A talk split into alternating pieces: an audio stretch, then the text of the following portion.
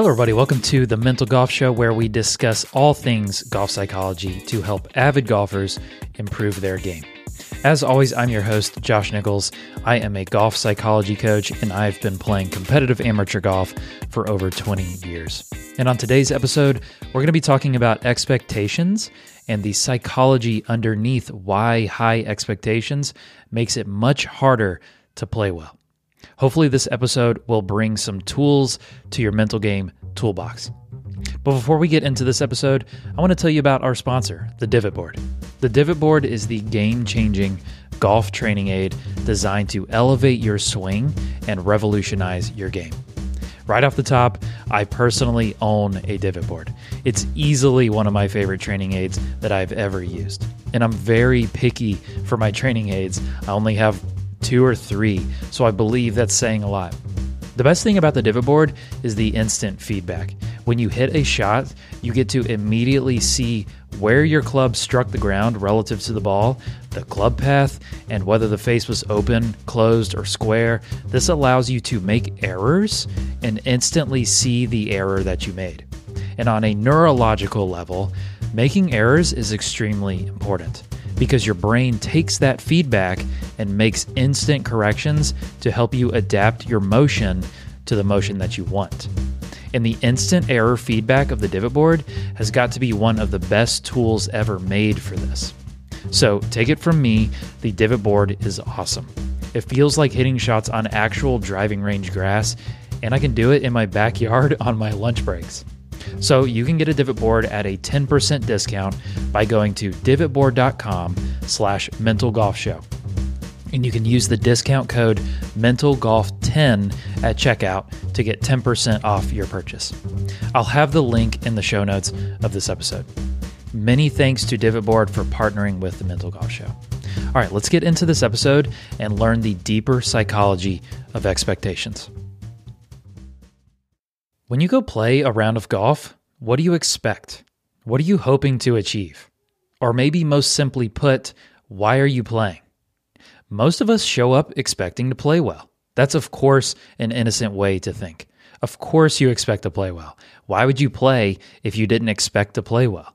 Well, that's what I want to talk about today the difference between wanting to play well and expecting to play well. So, what's the difference between wanting and expecting good golf? If you're listening to this, then you've probably heard some other golf content creator talk about managing your expectations. This phrase gets tossed around a lot. We need to manage our expectations. But why? What does that even mean? I agree that we need to manage our expectations, but we need to know a little more than just that. So let's dig down into the psychology of expectations. The word expect means to regard something as likely to happen. We can probably imagine why this is an unhelpful way to think, but I would bet most people believe thinking that way is unhelpful because it'll jinx it or something. If you say, I'm going to play well, and you start playing bad, then you might say, oh, shoot, I shouldn't have said anything. But there's more to it than just jinxing it. Besides, there's no such thing as jinxing. Uh, but that should be a whole nother episode of the Mental Golf Show, another time. Expecting good golf has an entitlement component to it like you are entitled to good golf or that you deserve to play well, that the universe or the golf gods owe you some good golf. You might say, good golf is likely to happen because I deserve it. That might sound strong to some, uh, but it's possible to have these expectations from rational sources, like how hard you've been practicing. Because I've been working hard on my game, then I expect to play well. Or you might even say, then I deserve to play well. Or these expectations can come from slightly less rational sources, like how well you've been playing lately. I've had three good rounds in a row, so I should play well again today. I kind of deserve to play well again. Or it can come from highly irrational sources, like because you have your lucky ball marker, or you expect to hit this close because of that one time you hit that perfect shot. So that uh, means that you're allowed to aim right at the flag and you deserve good shots. That might seem silly to some, but to others, that actually feels like a pretty solid strategy. Now, these are all potential reasons to believe that this is likely to happen. But expecting or feeling entitled to or feeling like you deserve good golf or that you're owed good golf, These beliefs can be very dangerous. When your mind is set on something happening, or you feel like by just showing up, you'll get what you deserve, you are setting yourself up for failure. So, why does this set us up for failure? Because of what expecting something does to our minds. Every hope or want or desire or need or expectation has another side of the coin. And the other side is almost always fear. Now, why is fear the other side of the expectation coin? Because when you expect good golf, you are subconsciously telling yourself that bad golf is not allowed. And when bad golf is not allowed, that means to your brain, bad golf is scary. Bad golf is unacceptable. So, what's going under, on underneath high expectations is a need to get what you expect. By having a need to get what you expect, you've set up a fragile source of confidence. If you go into a round expecting to play well, what happens if you hit the first ball out of bounds? You are immediately hit in the face with the opposite of what you were expecting. So your confidence comes crashing down, understandably so. You then spend the next several holes trying even harder to avoid more bad shots to get the round back on track. But when you are in an avoidant mentality instead of a pursuit mentality, you play scared. You make guidey swings and tentative putts because you're trying to avoid another bad shot that will be another blow to your expectations. The tough part about this is you probably wouldn't consciously say this in the moment. When you show up to the course and you're expecting to play well, you probably wouldn't outright say, I expect to play well, which means I'm scared of not playing well. That isn't on your mind, which actually makes this an even tougher habit to break. So, because this is underneath what we consciously experience, we need to bring what we're experiencing subconsciously up to the level of consciousness. So, that sounds pretty deep and, and out there, but how can we do that? Right? Give me something, give me a how. But let's let's uh, dive a little bit more into it first.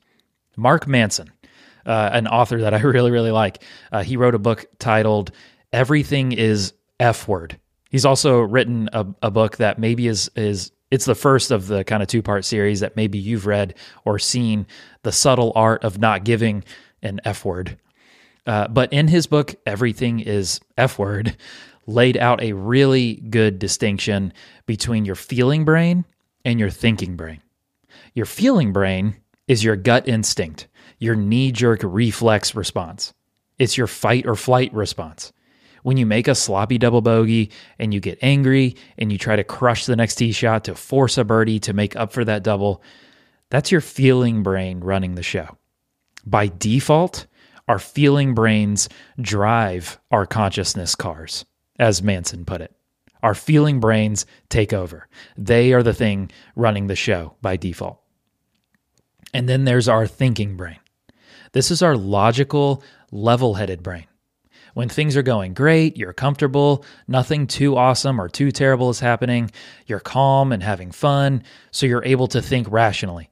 This is your thinking brain that this is like you're playing at your very average golf game. Nothing, you're not playing too awful. You're not playing too great. You're just kind of ho hum. Uh, things are things are just fine. The problem is, if even the slightest emotionally charged moment happens, your thinking brain gets shoved to the passenger seat of the car, and the feeling brain takes over. So by default, in almost any situation, your thinking brain is playing second fiddle to the feeling brain. Okay, why is this important for golf?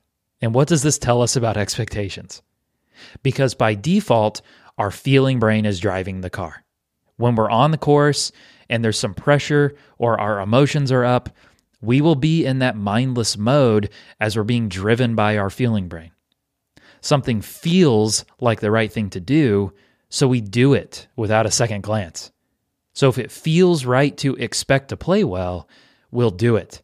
If it feels right to avoid bad golf, then we'll do it.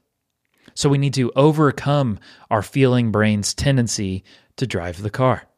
We have to use our thinking brain to feed the feeding the feeling brain information that it wants.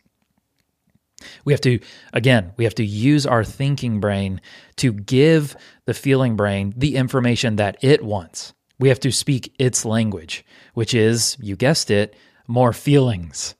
We have to show our feeling brain that expecting and needing good golf and therefore playing scared of bad golf feels worse than pursuing good golf. And again, this is tough. I'm saying it like just a snap of a finger, just do this. But this is tough because right now, while you're listening to this, you would, of course, say that you already feel that way. You already feel like it feels worse to play avoidantly and scared. Uh, it feels worse uh, to do that than to pursue good golf. But in the heat of battle, when the emotions are up and you just made that sloppy double, by default, it feels way better to avoid bad golf. I like the way Raymond Prior put it on his Golf Beneath the Surface podcast. It's a new podcast that he's doing uh, with Chase Cooper, which you should absolutely go listen to. If you like Dr. Prior from his guest appearances on the Mental Golf Show or the topics that we cover here, you should go listen to Dr. Prior, uh, his podcast called the Golf Beneath the Surface podcast. He's been such a great mentor to me, just behind the scenes. We text and talk, and um, what a what an amazing smart guy. I stand on his shoulders, right? I don't um, almost everything that I say is um, is in some way influenced by Dr. Prior. So I highly recommend you go listen to his podcast. And he's not paying me to say that. Uh, I just really, really think it's awesome. But I like the way that he put this on his podcast. When given the choice between pursuing something good or avoiding something bad, our brains will almost always choose to avoid the bad thing. We are hardwired to stay alive. So if we just avoid death, we're doing pretty good. So to our feeling brain, bad shots and bad scores are death. So we need to avoid them at all costs. And that's because you've taught your brain that bad golf is death by expecting and needing good golf. Okay, is it starting to come together now? Okay, still not? All right. So uh, let's let's let's kind of flesh this out e- uh, even more. In order to show our feeling brain that avoiding bad golf feels worse than pursuing good golf, we need to inject awareness into the moment when we're experiencing that avoidant feeling. And we all know this feeling. We stand on a tee box and we see all the trouble where we don't want to go. But by default, we see where we don't want to go and we believe that to be true. And we make a steery, guidey swing. Even if we say, This is where I'm going, in the back of our minds, aka our feeling brain, we know that we really just need to avoid the bad stuff. Hence the steery, guidey, protective swing. Or uh, hint, hint, hint, the jerky iron shot, or the hitchy chunked chip, or the yippy four footer. So that's where we need to inject our awareness in the moment that we're experiencing that avoidant feeling. So as you feel that tension and anxiety of where you don't want to go, you pause, you take a breath to bring yourself back to the present, and you question your feelings.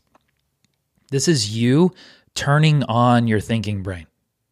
This is allowing your thinking brain to have a chance to drive the car. By grabbing your attention and bringing it to the present, you are allowing yourself to inject some logic and actually engage with your own thoughts. So you catch yourself thinking, don't go left and you say, whoa, whoa, whoa, whoa, whoa, why can't I go left? Why would that be so bad? And you take it to its conclusion. You don't stop there, you take it to its conclusion. Why would that be so bad? You'd probably get to the bottom of it and realize that you only think that because you felt the need to live up to your own expectations of how you needed to play today. So you had that belief and then you started acting on it and telling yourself thoughts that agreed with it but you're giving it a second glance now. You're you're becoming more aware of your own thoughts and that inner dialogue. So, if you can let that go, then you can show yourself that it would feel much worse and be much less desirable to try to avoid something that wouldn't actually be that bad. Now, full uh, full disclosure here, and and maybe a much needed caveat. Sometimes you do this check in and you realize that it would be that bad, you still desperately don't want to hit it there. And it would be the end of the world. To some, that's simply the truth. To my mini tour player clients, it would be detrimental to miss yet another cut after spending thousands on entry fees. So to accept that outcome is much more difficult than just me playing a casual round of golf where I don't want to hit it in the water. It's so much more difficult when there's actual livelihood on the line. It's it's much harder to accept. And in which case, there will always be some level of avoidance. Right? You will always on some level be trying to avoid the thing that you don't want to happen, which honestly just comes with the territory of trying to do hard things. So, if that's how you have to go about it, and the round you're playing does have that uh, consequences to it, in order to play through that, there has to be some level of acceptance of the risk that you're taking. Right? It just comes with the territory, so you might as well accept it. But again, none of this is possible if your feeling brain is driving the car. You will feel a certain way and then you will act on those feelings and without a second glance. So that's why grounding yourself in the moment and bringing some awareness to your thoughts and feelings is vital. Now, this won't magically make you free as a bird. You'll still play with some avoidance and tension and make steery, guidey swings because we all have care, right? We all care. There's always consequences. We always have something uh, something that we don't want to happen. So there will always be some level of avoidance and tension and and swings guiding it away from those avoidant places. But over time, you will show your feeling brain that it feels better to pursue and play freely than to avoid and play protectively. And the tension will diminish slowly but surely. We all want to play freely, but so often it feels like no matter what we do, we can't help but play scared. This is how to rewire that tendency awareness of your tension, paying attention to what you're trying to avoid, questioning the validity of the avoidance, and hitting the shot towards where you want to go while you're a little bit tense.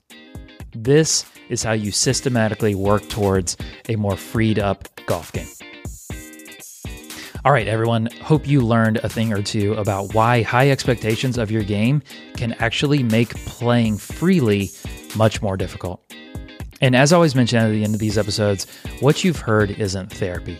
It's meant for information and entertainment purposes only. If you feel like you need personal help on some deeper things you're going through, I encourage you to go talk to a licensed professional.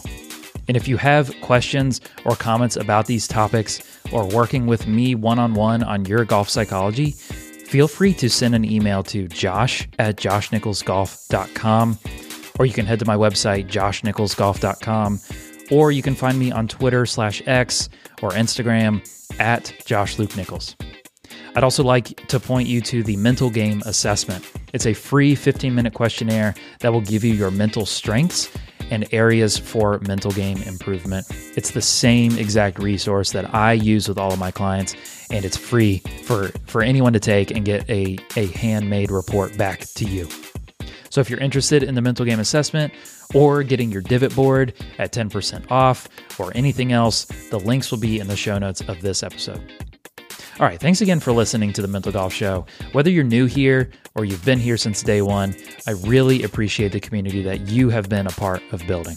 If you've learned something on this episode, go subscribe and leave a review on Apple Podcasts or Spotify. You can leave us a review of up to five stars if you feel like we've earned it. Most of all, thank you for your interest in golf psychology. I'm Josh Nichols, and I will catch you guys next time.